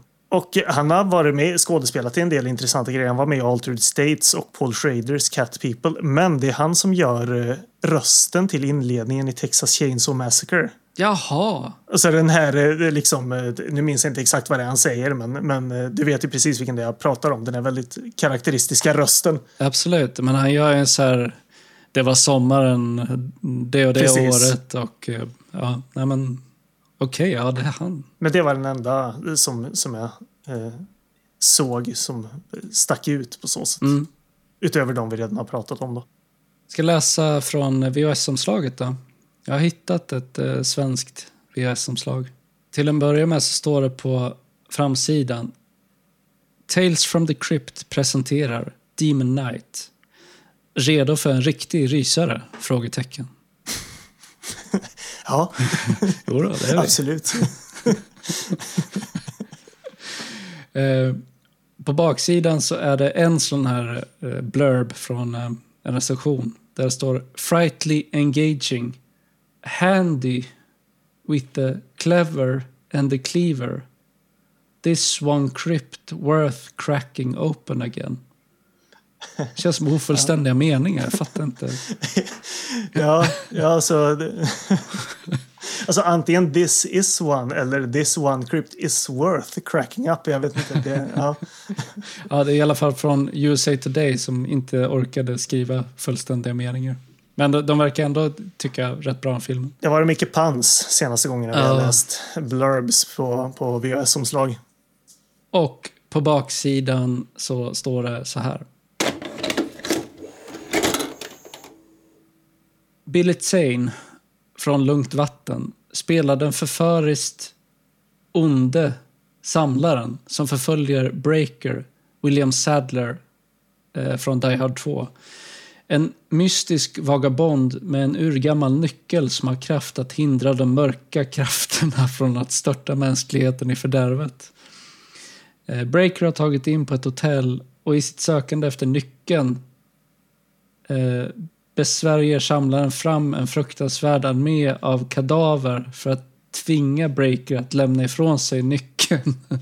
Omringade beväpnade med heligt blod, automatvapen och kalla nerver måste Breaker och de andra hotellgästerna besegra samlaren och hans onda armé. Vem av dem kommer se dagens ljus igen? Kryptans väktare ger dig en underbar historia kryddad med fantastiska specialeffekter och massor av skräck. Ja, det var, det var inte litterärt snille som har skrivit den här baksidestexten. Nej, nej, nej. Men det var i alla fall härligt att det inte var så här vi beskriver de första fem minuterna i Nej, filmen. man försöker ju ändå göra en, en riktig synopsis Jo, av, jo. av filmens handling. Men alltså, han har en urgammal nyckel som har kraft att hindra de mörka krafterna. Det blir ju väldigt upprepande. Ja, jo, precis. Det jag skulle haft en, en, en handledare, en uppsatshandledare som... Precis. ja, nej, men det var väl helt okej ändå. Eh, hade behövts Ja, ja. en redaktör, men Mm. det brukar väl sällan finnas för de här baksidestexterna. Någon gång skulle man vilja liksom få någon klarhet i vilka, jag tror att vi pratade om det tidigare, vilka är det som skriver de här? Ja, eller skrev. Det finns ju inte riktigt längre. Nej, nej men precis, men skrev. Alltså vart i, i kedjan, vart jobbade de? Och vart i kedjan stod de? Ja, Var det liksom, ja det, det hade man velat. Kanske någon av våra lyssnare som har någon inblick i det, då får ni gärna skriva på typ Instagram. Jag tror att jag spekulerade i om det till och med var vårt första avsnitt. Eh, om det var liksom stackars praktikanter som åkte på skitjobbet och bara... Det känns lite som det ibland. Ja, jag tror vi hade en ganska lång konversation om det i vårt allra första avsnitt. Ja, jag, jag vet att vi har pratat om det eh, någon gång tidigare. Ja. Ehm, öppningsscenen i Demon Knight är densamma som i tv-serien. Det öppnar med ett så kallat tracking shot fram till The Crypt Keepers herrgård och fortsätter ner i källaren där Crypt Ke- Keeper dyker upp ur en kista för att introducera filmen då. Eller avsnittet i fallet med den gamla tv-serien. Eh, och det börjar med en, med en filminspelning Mm.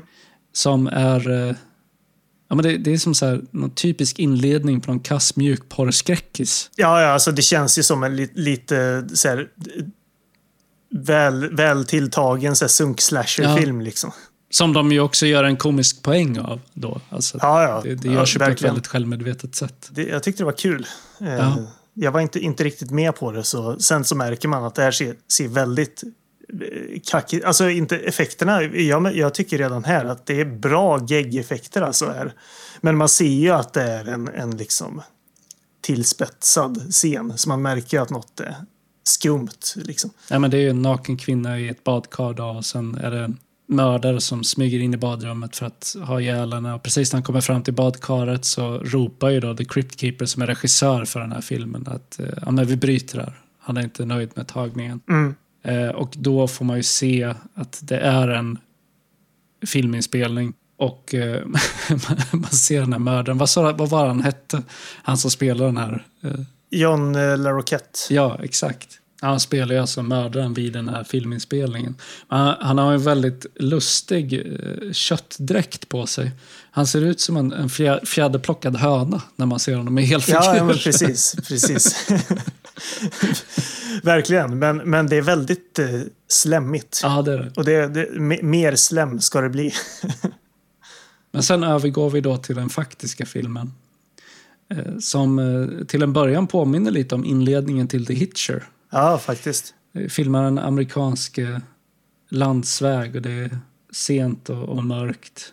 William Sadler, alltså karaktären Breaker, åker längs en, den här landsvägen i mörkret tätt följd av Billy Zane eh, i, iklädd Mm. långrock och cowboyhatt. Det är en bra låt som spelas här också. Över de här förtexterna. Det är Hey Man, Nice Shot av eh, Filter. Ja, Det är väl, är väl kanske nästan framför allt det. det. Det tidsbestämmer filmen lite grann. Men annars så känns den, känns den inte så 90-talig på så sätt. nej. Utom om man tänker på skådespelarna som är med då. Den här filmen kom ju 95. Ja, Eh, Fantomen kom ju 96. Där har ju Billy Zane eh, en ganska redig eh, frilla. Här är han tunnhårig. mm. ja just det, det stämmer. Jag vet ju att Billy Zane är tunnhårig eh, och att han har sp- spelat med peruk senare i sin karriär. Men jag visste inte att han gjorde det så tidigt som på 90-talet. Det innebär ju alltså att han hade en peruk i, i Fantomen och en peruk i Titanic från 97. Mm. Och eh, han måste ju vara skallig under Fantomen-masken. Jo, jo, jo, men precis. Så måste det ju vara. För den sitter jävligt slimmad på huvudet och det förklaras ju då av att han förmodligen inte har peruken på sig när han är iklädd Fantomen-masken.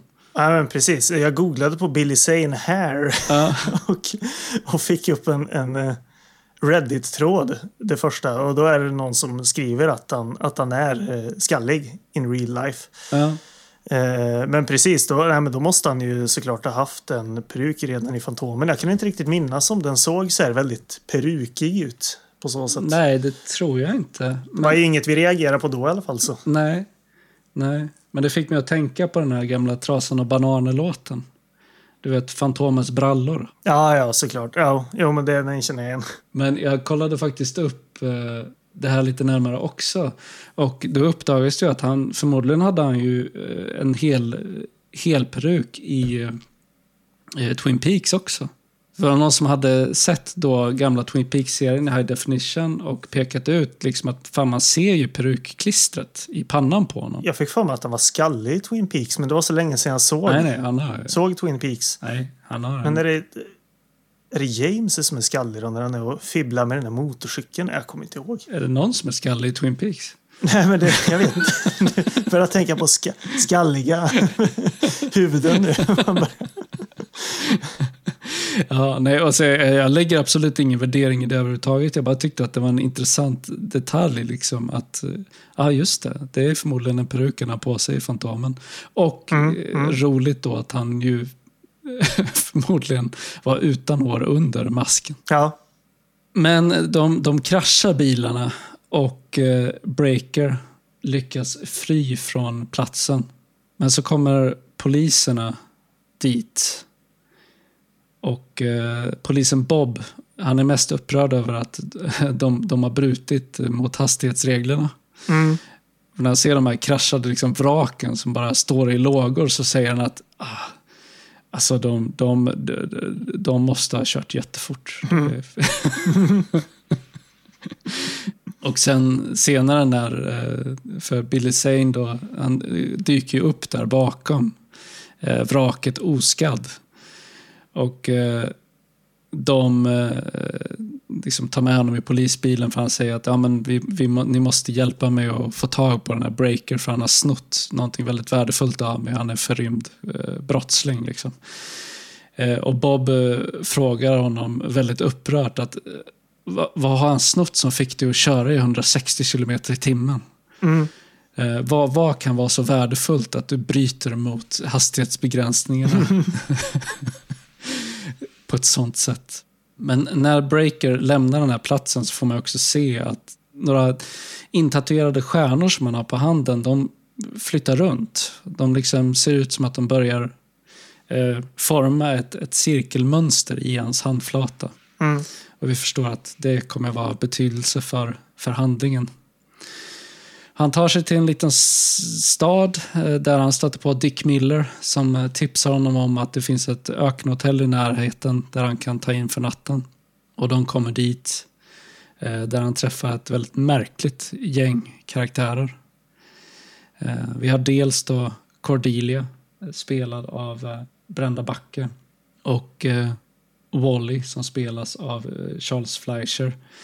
Eh, Wally har precis förlorat jobbet som brevbärare för att han har lyckats eh, slarva bort en ofantlig mängd post tydligen. Så han är väldigt uppbragt över, över det här att han har förlorat jobbet.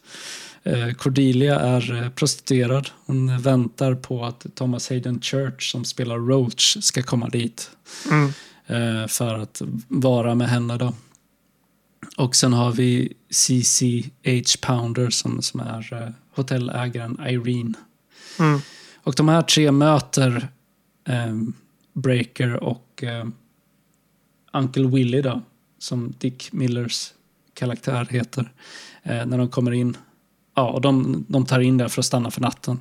Sen eh, möter vi också Jada Pinkett Smiths karaktär som, som eh, befinner sig där som någon slags handyman. Typ. Ja. Lagar saker och fixar käk. Och, Allt i allo på något vis. Det är någon scen här precis i början när eh, William Sadler äter någonting. mm, han, det är typ ärtsoppa med, med ketchup, eller ketchup med ärtsoppa. Jag är väl alltså, oerhört lite klenmagad. Alltså inte alls. Jag kan se det absolut allra mesta. Men det där såg fasansfullt äckligt ut. Alltså. Och det, det är absolut inte på samma nivå som den här eh, legendariskt vedervärdiga Braindead-scenen med när de äter eh, vaniljsås. Men men det, det börjar närma sig de markerna när han liksom, det ser inte ens ut som ärtsoppa, jag vet inte vad det är, men det ser ut som någon, någon sån här gegg bara som man klämmer massa ketchup i och slevar i sig liksom. Och då kände jag så nej fan nu, nu bubblar det i magen liksom. Ja, Ja, kräk med ketchup ser det ut som. något sånt. Fy Grönt kräk med ketchup. ja, ja, typ. Dick Miller säger ju också att ja, eh, it looked better when it was roadkill. Ja, precis. ja. Men sen eh, dyker Thomas Hayden Church upp då. Han glider in i så här full lädermundering och avslöjar sig snabbt som den douchebag som han är. Han, han liksom tar med sig då Cordelia upp på rummet och, och det följer ju en ganska märklig dialogscen mellan dem när de går upp för trappan för att stänga in sig på rummet där.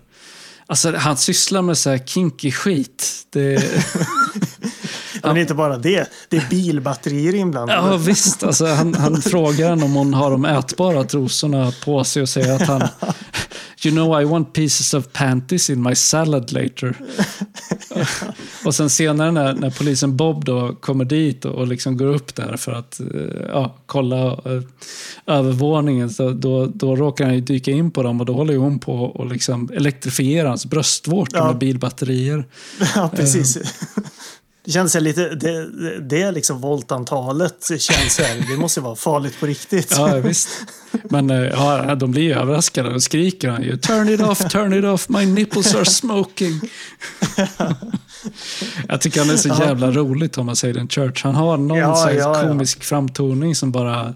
Han, han är som klippt och skuren för den här typen av roller. Det slog mig med bo, båda att se, se Billy Zane och Thomas Hayden Church att det är såna här skådespelare man, man alltid vill se mer av. Ja, För de är så jävla härliga båda två. Men framförallt Thomas Hayden Church. Han lysn, eller, lyssnar, lyckas vara... Jag menar, han, han har ju den där eh, gåvan att kunna vara så här, bara så jävla sliskig och osympatisk och otroligt fin och sympatisk på samma gång. på något vis. fast här tycker jag inte han är så fin och sympatisk. Alltså. Nej, nej, men alltså Nej. jag menar, han, han, han kan liksom slå över det där på något vis. Ja, jo. Eh, han kan spela både och och lyckas med det. Men här, nej, här är han ju inte det. Här är han ju så här sunkig och sliskig. Eh, på, på ett härligt sätt. Ja, absolut. Uh, jag håller verkligen med. En film där han är både så här sliskig och hemsk i ett avseende, men samtidigt charmig och väldigt så här skör, är Sideways. Eh, Där han är, han är liksom patologiskt otrogen mot sin blivande hustru. Eh, och, och hemsk på alla sätt och vis. Men han har ändå någonting i sin framtoning som bara gör att man uppfattar honom som en... Jag vet inte. Alltså, han, han känns oskuldsfull på ett sätt som ett barn är oskuldsfullt. Liksom. Men han är en vuxen man som borde veta bättre. Eh, men det är som att man säger, ah, nej, han, i ett avseende rår han inte för det, för han är bara en stor jättebebis. Typ. Ja, precis. precis. Ja, det är en väldigt bra film, Sideways. Jag, jag tror att om man ser den så förstår man bättre vad det är jag menar. Liksom. Mm. Men ja, nej, poli, polisen kommer ju dit tillsammans med Billy Zane, The Collector. De konfronterar ju Breaker och säger att du ska lämna tillbaka den här artefakten som du har stulit. Och polisen bryr sig inte om den. De vill ju bara ha fast på den. Som, alltså att han, han körde för fort och, och, och sprängt bilar längs vägen. Liksom. Mm. Eh, men eh, först så låtsas ju Breaker inte om att han vet vad det här kärlet är. han liksom vill inte berätta det. Men Willy, Dick Miller då, har ju sett honom gömma undan någonting tidigare. Så han säger, ja men jag vet, jag vet vart den är någonstans. Plockar fram den. Och det visar sig ju vara ett slags kärl med, med blod inuti. Och Billy Zane försöker få eh, Dick Miller att tömma ut det här blodet. Då. Men eh, bli, eh, Billy blir avbruten av polisen som säger att ni, ska, ni får följa med båda två. Liksom. Mm. Vi, vi kan inte stanna kvar här. Ni får följa med in till stationen så ska vi ta hand om det här där. Och då tröttnar ju Billy Zane på att vänta. Ja, jag tycker den här scenen är jätterolig. för just för att han bara säger Åh, liksom. Det är som att man säger, okej, okay, men nu har jag spelat, ja, vi har kört den här charaden så jag orkar inte mer. Det är så här, okej, Ja, why precis. wait? Han säger typ, ja men exakt. och eh, det, han- det, här, den här scenen tycker jag också är ett väldigt bra exempel på när man kan använda Gore på ett väldigt roligt sätt. Ja, För han, han liksom slår ju näven genom huvudet på en av de här poliserna.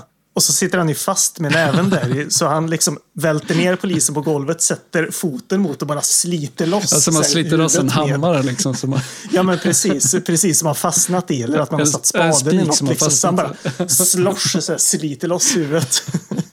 och så kastar det på den andra polisen. Ja, ja men Så han precis. får fånga det liksom, ta det i famnen. Så, ja, nej, det är otroligt brutalt, äckligt men också så här over the top så att det blir väldigt komiskt bara. Ja, ja men det, man, man drar ju... Det, det, alltså, man får ju vibbar av redan nämnda då, typ Braindead. Alltså den typen av att man kan göra såna här saker på väldigt roliga sätt. Ja, Och på väldigt snygga och bra sätt. För här är det ju, det är ju som sagt väldigt bra effekter i Ja, den här det. filmen. Eh, Vad det, vad det gäller de praktiska effekterna, CGI är ju, är ju vad den är i- med tanke på när filmen är släppt. Men Ja, och sen attackerar han ju eh, Breaker och försöker sno den här artefakten av honom. Men Breaker eh, håller den mot hans, eller trycker den mot hans panna.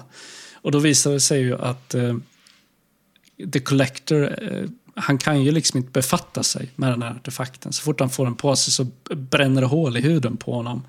Så han skriker och blir rasande och hoppar ut genom fönstret och flyr, flyr det här huset. Och sen gör ju Billy Zane, alltså jag tycker den där scenen är så jävla bra när han liksom i raseri utanför huset eh, börjar att bara skrika “Fuck this cowboy shit”. slänger av sig hatten och rocken och sen gör ett lite, så här, lite frustrerat sång och dansnummer. Alltså som att han vill skaka av sig en, en roll. Ja. För det, han, han är, är ju mycket... Det, stod det inte vagabond någonstans? Han är ju en, den typen av karaktär egentligen då, men att han har försökt leva sig in i en roll här liksom. Mm, ja, han, han ska låtsas vara cowboy men egentligen så är han bara så här, nej faktiskt nu, nu, nu orkar jag inte med det här längre. Han utmärker det här om, området som fördömt och tillkallar sina minions då. En massa väldigt äckliga, kladdiga monster som, som liksom föds upp ur marken. Ja, det här är ju också skitbra. Alltså, det liksom bubblar i marken när de föds ur. Nästan, det påminner lite om de här när de gräver fram orker i Sagan om ringen. Ja, fast en väldigt mycket mer geggigt. Ja, det är som, nästan som så här puppor som, som liksom upp, öppnas och, och föder ut så äckliga insekter. Eh, och det ännu äckligare eftersom Billy Zane då ska fram och pussa på dem och Ja. ta på allt det här kladdet. Äh, det är väldigt slemmigt och äckligt. Mm.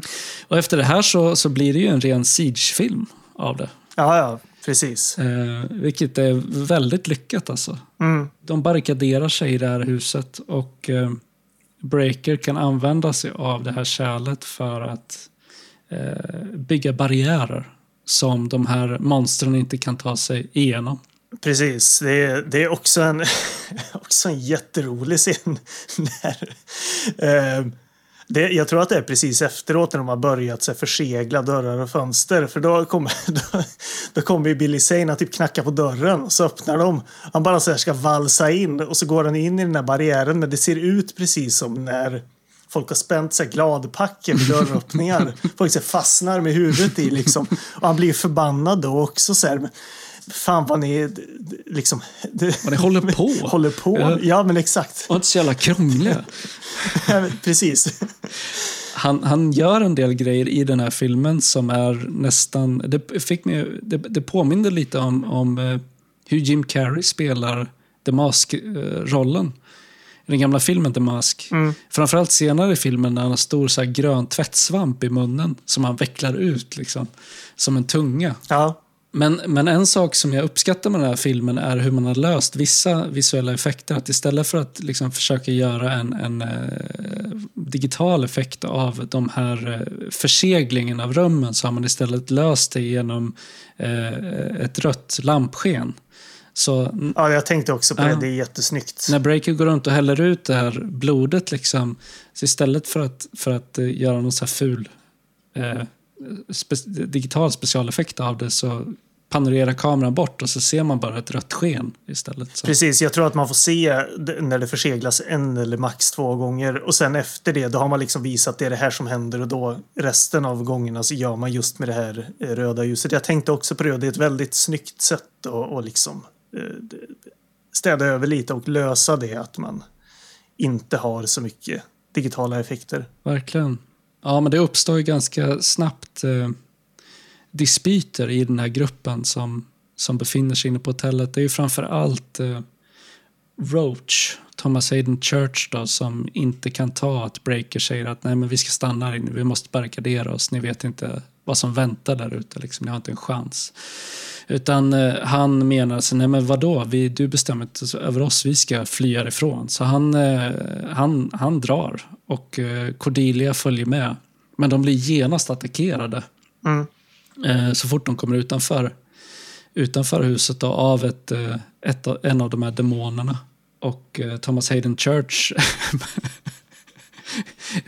överger Cordelia omedelbart. Han liksom inte ens försöker att få henne med sig eller någonting utan bara, bara dyker in i henne och skiter helt i henne. Eh, och istället så blir det ju Wally, Charles Fleischers karaktär som kommer till hennes räddning och skjuter den här demonen i ögat. Det visar sig att enda sättet att besegra dem är att, att eh, skjuta dem i ögonen. Thomas Hayden Church gör, eh, gör eh, en uppvärmning blir det väl. När var det Fantomen släpptes? Han gör ju liknande drag. Nej, i Djungelhjorts, menar jag. ja. Han gör ju liknande, liknande drag och lämna sina käresta i sticket även i den. Men jag tänkte faktiskt på det att man skulle kunna betrakta den här karaktären Roach som en eh, yngre, eh, något yngre variant av, eh, eh, vad är han heter? Van de Groot eller något sånt där. ja, precis. Lyle Van de Groot i, i Djungelhjorts. Man undrar ju hur den här eh, aristokratuppfödda eh, barnet har liksom tagit sig till någon, någon sån här amerikansk vischa liksom och blivit en... det kanske var en, en sån här... Eh, eh, eh, vad säger man? Liksom ungdoms... Eh, han skulle gå i clinch med sina föräldrar och Ja, just det. Han, han gjorde... se världen istället. Eh, han eh, rebellerade mot sina aristokratföräldrar. Ja. Ja, det hade ju kunnat vara en fan theory om han inte blev sliten i stycken på slutet av Ja, filmen. ja, det, det, det är den lilla detaljen då bara. Ehm, Men efter att eh, han då har övergivit Cordelia så blir hon såklart ganska putt på honom för hon tänker att han ändå så här hade hennes rygg. Eh, Men istället så insåg hon att äh, men det är ju Wally som, som liksom står på min sida. Hon säger till, eh, till Roach att eh, ja, men åtminstone nu så, så vet jag vilka mina riktiga vänner är och då säger han att horse ain't got no friends. Mm. Eh, och det här är, eh, vad ska man säga, det, det kommer ju ett svar på det här senare i filmen som också är ett exempel på, tycker jag, att, att det här manuset och dialogen är ganska välskriven. Eh, för att hon kontrar ju senare med assholes ain't got no friends. Det vill säga att han är, Mm. ja, ja, men svin har inte heller några nå vänner liksom. Billy Zane, han försöker upprepade gånger ta sig in i huset genom att förföra de som är på insidan på olika sätt. Han erbjuder dem makt, frihet, kärlek och så vidare. Och eh, tyvärr då så faller ju Cordelia för hans knep. Hon eh, förvandlas till ett monster. Eh, och när Wally kommer och knackar på hennes dörr för att kolla hur det står till med henne så, så attackerar hon honom. Mm.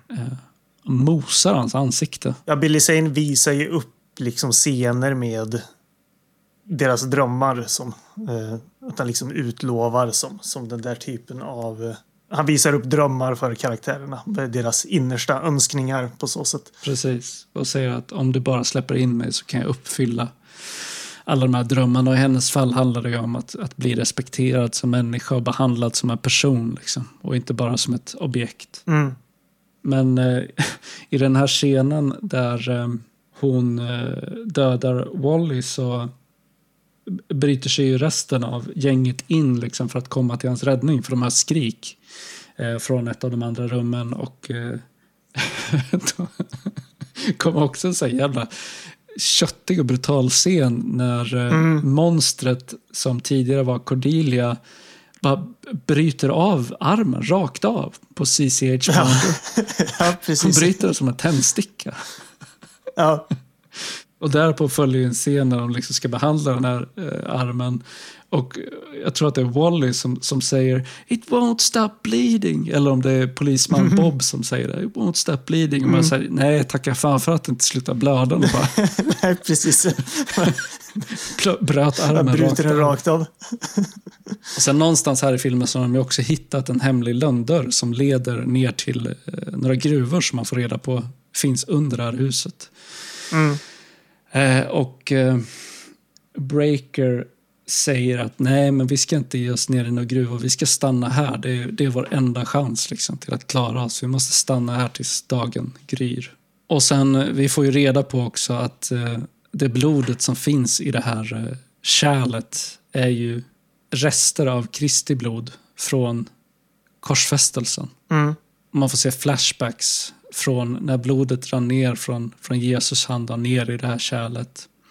Och hur det sen har gått i arv från person till person som har fått i uppgift att vakta det här eh, kärlet med blod i från mörkrets krafter.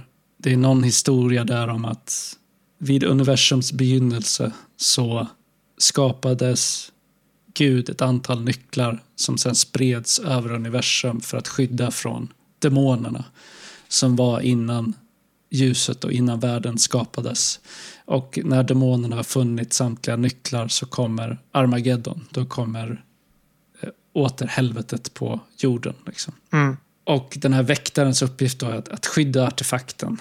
Och, och det här är på något sätt the last stand. Liksom att om de inte lyckas hålla mörkret borta under den här natten så kommer allt vara över. Då kommer undergången. Det är väl här någonstans också när man eh, börjar förstå att William Sadler har ju hängt med ganska länge. Utifrån de här flashbacksen. Visst är det så att han tog över den här nyckeln under första världskriget någon gång? Ja, precis. Så det är ju, det är, även från hans sida är det ju andra krafter som är i spel här. På samma sätt som med Billy Zane då. Vad händer sen? För de går ju ner i gruvorna. Eh, Ja, precis. Och så hittar de ju den här unga killen också. Ja, Danny, precis. Han, han har flytt från sina föräldrar som ju också har förvandlats till monster. Ja, och, och gömt sig nere i gruvorna. Så de tar hand om honom och sen blir de attackerade av hans föräldrar. Ja, men de, de förbarmar sig om den här lilla pojken då. Och sen eh, så faller ju Willy också för, för eh, The Collectors, alltså Billy Zanes frestelser. mm. Eh, han tar honom till ett rum fullt med sprit och nakna tjejer. ja just det. Eh, och han förvandlas också till ett monster. Mm. Men en som inte faller för, eh, för de här lockelserna är ju Irene, CCH Pounder. Eh, för Billy Zane erbjuder henne armen tillbaka. Han, han kommer med hennes arm på ett silverfat. Mm. Och säger jag kan ge dig den tillbaka, du, du kan liksom bli hel igen. Och då håller hon upp sin avhuggna arm framför honom. Och han frågar, is that a yes? Och hon säger, no, that's me giving you the finger asshole. Också så jävla hård. Hon är hård alltså, CCH. Ja, ja, verkligen. Verkligen. Men Roach har ju alltså fattat här att ja, men om han tar, snor det här kärlet från Breaker och överlämnar det till, eh, till Billy Zane så kommer, eh, ja, så, så kommer allt vara över. Då kommer han få gå därifrån. Han, han, liksom, han skiter ju allt och alla, bryr sig bara om sig själv. Ja, han har ju från första början liksom förespråkat att de bara ska kicka ut eh, William Sadler och eh, så att de får det här överstökat liksom. Ja, precis. Så han, han, eh, han, när han låtsas be om ursäkt efter att eh, William Sadler har berättat den här historien om hur kärlet har kommit i hans ägo. Sträcker fram handen och i samma veva som de liksom skakar hand så snor han kärlet från honom. Mm. Och sen går han till Billy Zane och överlämnar det. Eh, och det är då eh, Billy Zane eh, plockar fram den här gröna tvättsvampen i munnen, eller rullar fram den Mm. som om det vore en tunga, för att eh, eh, Thomas Hayden Church ska tvätta bort det här eh, blodsbarriären som de har upprättat tidigare. Och de, de gör en deal om att ja, men om, du, om du ger mig det här kärlet så får du gå härifrån, vi kommer lämna dig oskadd. Och eh, Thomas Hayden Church eh, går ju på det, så han strosar ner för eh, trappan omgiven av demoner. Mm. Och så vänder han sig om och, och eh, tittar på Billy Zane och så säger han You know what? This hell on earth business. Big fucking deal. I've got hemorrhoids. Och sen, sen strosar han där, ut därifrån. Men precis innan han nått dörren så ropar ju Billy Zane på honom och säger You know what? I lied. Och sen bara omedelbart dyker monstren på honom och sliter honom i stycken. Och, och det, det här är ju... Alltså man avskyr den här karaktären så mycket så det finns ju ing, vid det här laget ingen som helst sympati för honom utan man bara känner sig, ja rätt åt dig. Det var välförtjänt. Ja. Och sen eh, så gör CCH Pounder och Bob, alltså polisman Bob, gör gemensam sak och offrar sig för den goda sakens skull, för att hålla demonerna borta från Breaker. Så de, de eh, kläder sig i ett så här handgranatsbälte och sen när, när demonerna kommer nära dem så utlöser de handgranaterna och, och exploderar. Mm. Och även den här eh, pojken Danny blir ju besatt. Så att de måste döda honom också. ja, det är väl egentligen bara, bara William Sadler och Jerry Line kvar mer eller På mindre. slutet, ja. Eh, Precis. Och hon, hon har ju också blivit lockad av Billy Zane. Hon vill väl bli modell eller något i den stilen. Mm. Eh, och det är det han lockar henne med. Men hon, eh, precis som CCH Pounder, motstår ju den här frestelsen. Mm. Och tack vare det då så klarar hon sig. Men det innebär också att hon är den enda som Breaker liksom har att överföra det här ansvaret för kärlet till. Eh, så han säger att nu, från och med nu så kommer det vara din uppgift att, att skydda universum från mörkrets krafter. Och du måste vakta det här kärlet med ditt liv. Och du kommer vara jagad för resten av ditt liv. Tills du också kommer att komma till en punkt när stjärnorna eh, liksom står rätt och du måste göra en liksom last stand inför ondskan. Mm. Och efter det här så är då, ja, Breaker dör ju också. Och då återstår ju bara ehm, Jada Pinkett Smith, Jerry Line, som jagas av Billy Zane. Först så täcker hon sig i det här blodet för att han inte ska kunna röra henne. Så när han försöker grabba tag i henne Ja, så, så så börjar det ryka om honom och han skriker i smärta för att hon har hällt det här blodet över sig. Men istället då så kommer han tillbaka och sen liksom snurrar han in henne i en stor jävla plastpåse typ. Och ska dränka henne i ett badkar. Det är ju väldigt brutalt. Kanske en av, en av få scener i filmen som, som är ja, men obehagliga på riktigt. Så. Jo, men just att det, det blir något annat som. Eh, än det här eh, mer röjiga gegget som har varit innan. Jo men precis, här blir det mer bara som, alltså han är ju så väldigt fysiskt dominant och Jada Pinkett Smith är ju ganska liten och, och, och liksom väldigt smal och t- tunn sådär. Så Mm. eh, det, det blir väldigt eh, brutalt och våldsamt. Ehm, de har också någon jävligt skum dansscen. De typ dansar tango, eller han, han så dansar, tvingar henne att dansa tango med honom. Mm. Eh, och sen när hon fortsätter att liksom göra motstånd så blir han frustrerad. Och eh, den här dansscenen slutar i någon slags... Han, han, han, det kommer så stor eldsflamma från hans gylf. Som, Det kommer jag inte ihåg faktiskt. Men- han blir arg och då är det som att han gör någon så här konstig eldkuksattack. men Ja. sen ganska snart så så, så drar han tillbaka den här eldsflamman och säger nej men förlåt, jag, det var inte meningen att bli arg. Och sen försöker han säga till henne I love you, men han kan inte uttala ordet love, så han säger I le, le you. Mm. Ehm, han har så märklig eh, frasering, Billy Zane. Han säger saker på ett konstigt sätt. Ja. Vilket tillför mycket till den här rollen. Liksom, för att han, han, ehm, Mm. han har ett väldigt speciellt sätt att prata på. Men han, han avslöjar för henne att han ska inte döda henne utan han kommer att eh, ta henne med sig ner till helvetet istället.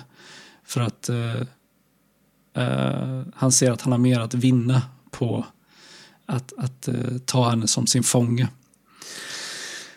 Och eh, precis när han ska göra slag i saken så, så spottar hon blod i hans ansikte från liksom gömt blod i sin mun och eh, fräter sönder hans face.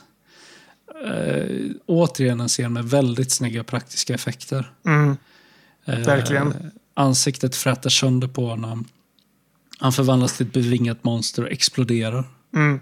Och sen återstår ju egentligen bara den här scenen när Jerry Line lämnar det här huset. Hon, hon eh, tar bussen därifrån och följs snart av en ny collector. Då. Ja, hon förseglar i dörren på bussen. Eh, och när hon har satt sig så stannar den ju strax efter det. Det står en mystisk man i rock och hatt som vill gå på. Men sen så säger han att nej, men jag väntar på nästa buss. Och så börjar han gå efter den. Och jag ser här på Wikipedia att han visslar då tydligen på just Tales from the Crypt eh, melodin. Liksom. Det tänkte jag aldrig på. Men, men, eh, men han börjar vandra efter bussen. Ja, och sen det som följer efter det är ju en epilog där vi är tillbaka i den här ramberättelsen med The Crypt Keeper som går på, på den här filmpremiären. Eh, får eh, huvudet avhugget av någon anledning som jag inte Ja. kommer ihåg nu, men slutar med... Jag, jag, jag minns inte heller, men det står här att han, han blir halshuggen av producenterna som straff för att han ville ha final cut. Ja, filmen. just det. Just ja, det. det är en ja, ordvits. Ja. Ehm, ja, och sen avslutas med en, en close-up på The Crypt Keepers eh, skalle som säger “That's entertainment” och sen Mm. är filmen slut. Men om man eh, väntar till eh, eh, alla credits har rullat förbi så återvänder Crypt Keeper igen och gör reklam för filmen Dead Easy som skulle vara liksom uppföljaren till den här men som aldrig blev gjord.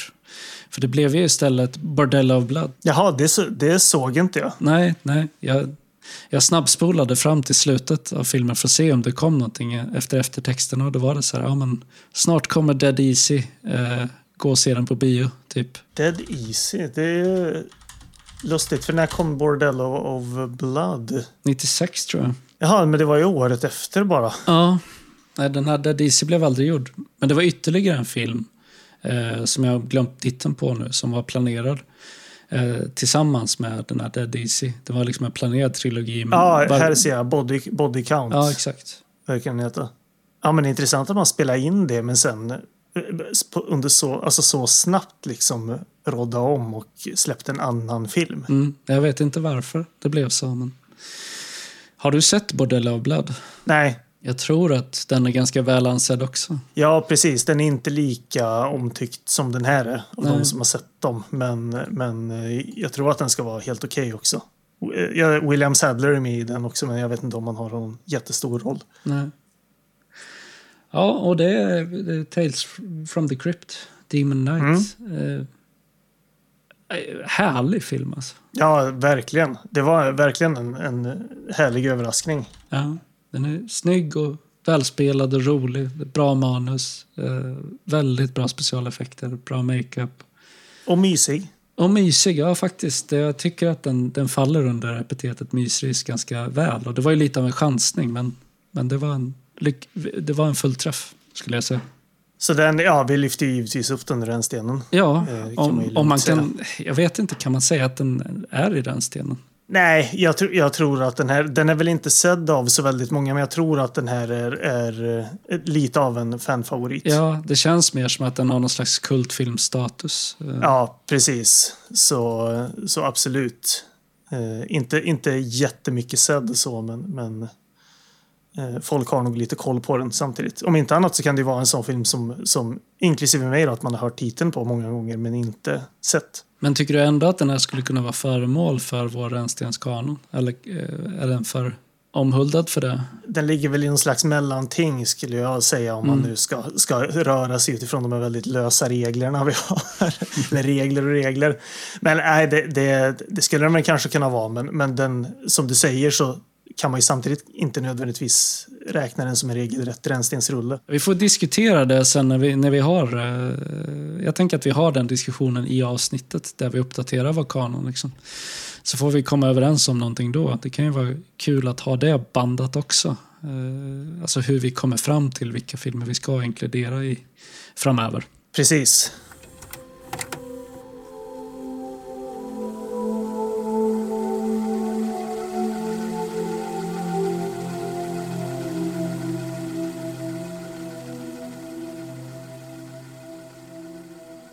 Vad ska vi snacka om i nästa avsnitt då, Jonathan? Nu är jag ju i spänd förväntan här. Men du vet på sätt och vis vad vi ska prata om för du var ganska pang på förra gången. Ja, vad kul. när kul. du gissade. Min intuition ledde mig rätt. Ja, för grejen är att inför förra avsnittet, jag hade ju en lite lös tanke om vilka marker jag skulle röra mig inom, men hade egentligen inte bestämt någonting. Men så nämnde du You on the Grudge och då tänkte jag, fan den är ju... Du är inne på något alltså.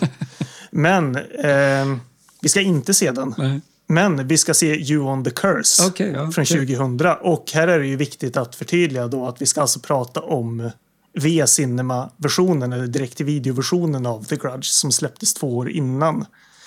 En film som vi såg tillsammans för, ja, det är väl sju år sedan vid det här laget. Såklart inte lika känd som The Grudge, men, eh, men eh, vi ska se den av, jag har valt den av en anledning då kan man ju säga. Sen så har jag lite tänkt sådär att, alltså den är ju ganska kort, den är ju 70 minuter lång och är mer eller mindre en antologifilm. Så jag har sett förra veckan The Grudge också. Eh, jag har även sett, på tal om då William Sadler, Nicolas Pesch remake från 2019 på The Grudge. Som är en riktig jävla kassfilm. Eh, men, och jag har även tänkt att se eh, den amerikanska, eller typ amerikanska får man säga, remaken som eh, Takashi Shimizu också regisserade som kom 2004 av The Grudge. Eh, och jag tänkte om du känner att du vill och hinner kan du ju se, ja, inte alla tre då, men du kan ju se The Grudge också. Om du känner att du är sugen. För jag tror att det kan vara, vi ska inte lägga någon större tankeverksamhet vid den, men det kan vara intressant att diskutera varför You on the Curse är bättre helt enkelt. Ja. Och vad den gör annorlunda mot The Grudge som kommer två år senare och då som fullfjädrad liksom biofilm jämfört med den här direkt-till-video-versionen av mycket av exakt samma innehåll i filmerna. Ja, absolut. Kul val. Jag ser fram emot. Men, men eh, The Curse då, helt enkelt. Och den är, jag tror att den är ganska lätt att få tag på faktiskt. Den går nog att streama någonstans i alla fall. Men så, den är släppt på svensk DVD och så där för länge, länge sedan. Men så det blir, det blir läskigt på riktigt, men, eh, men eh, ändå mysigt. Ja, vi vidgar begreppet mysrys då. Ja, för alltså när jag tänkte runt det här. Jag hade egentligen två eh, grejer jag tänkte. Antingen så hade jag tänkt att vi kanske skulle se någon, eh, någon eh, skräckmokumentär som jag är så väldigt förtjust i. Men sen slog det mig att det skulle man nog faktiskt kunna göra ett litet tema om någon gång framöver. Eh, så det skippar jag. Och annars tänkte jag, nej men då, då vill jag att vi kör något japanskt. För det är mycket amerikanskt liksom. Och då är det kul att, att se något som, som inte är amerikanskt för en gångs skull. Så då blev det den. Nej, men det blir kul. Det är en av mina favoriter. Det blir fjärde gången jag ser den. Så. Det jag är ett stort fan. Ja. Ja, Jag har inte sett den sen vi såg den till, tillsammans. Eh, så det blir kul att se den igen. Jag tyckte ju väldigt mycket om den då. Men eh, då är vi hörs om två veckor igen. Yes, det gör vi. Ha det bra. Hej! Hej hej.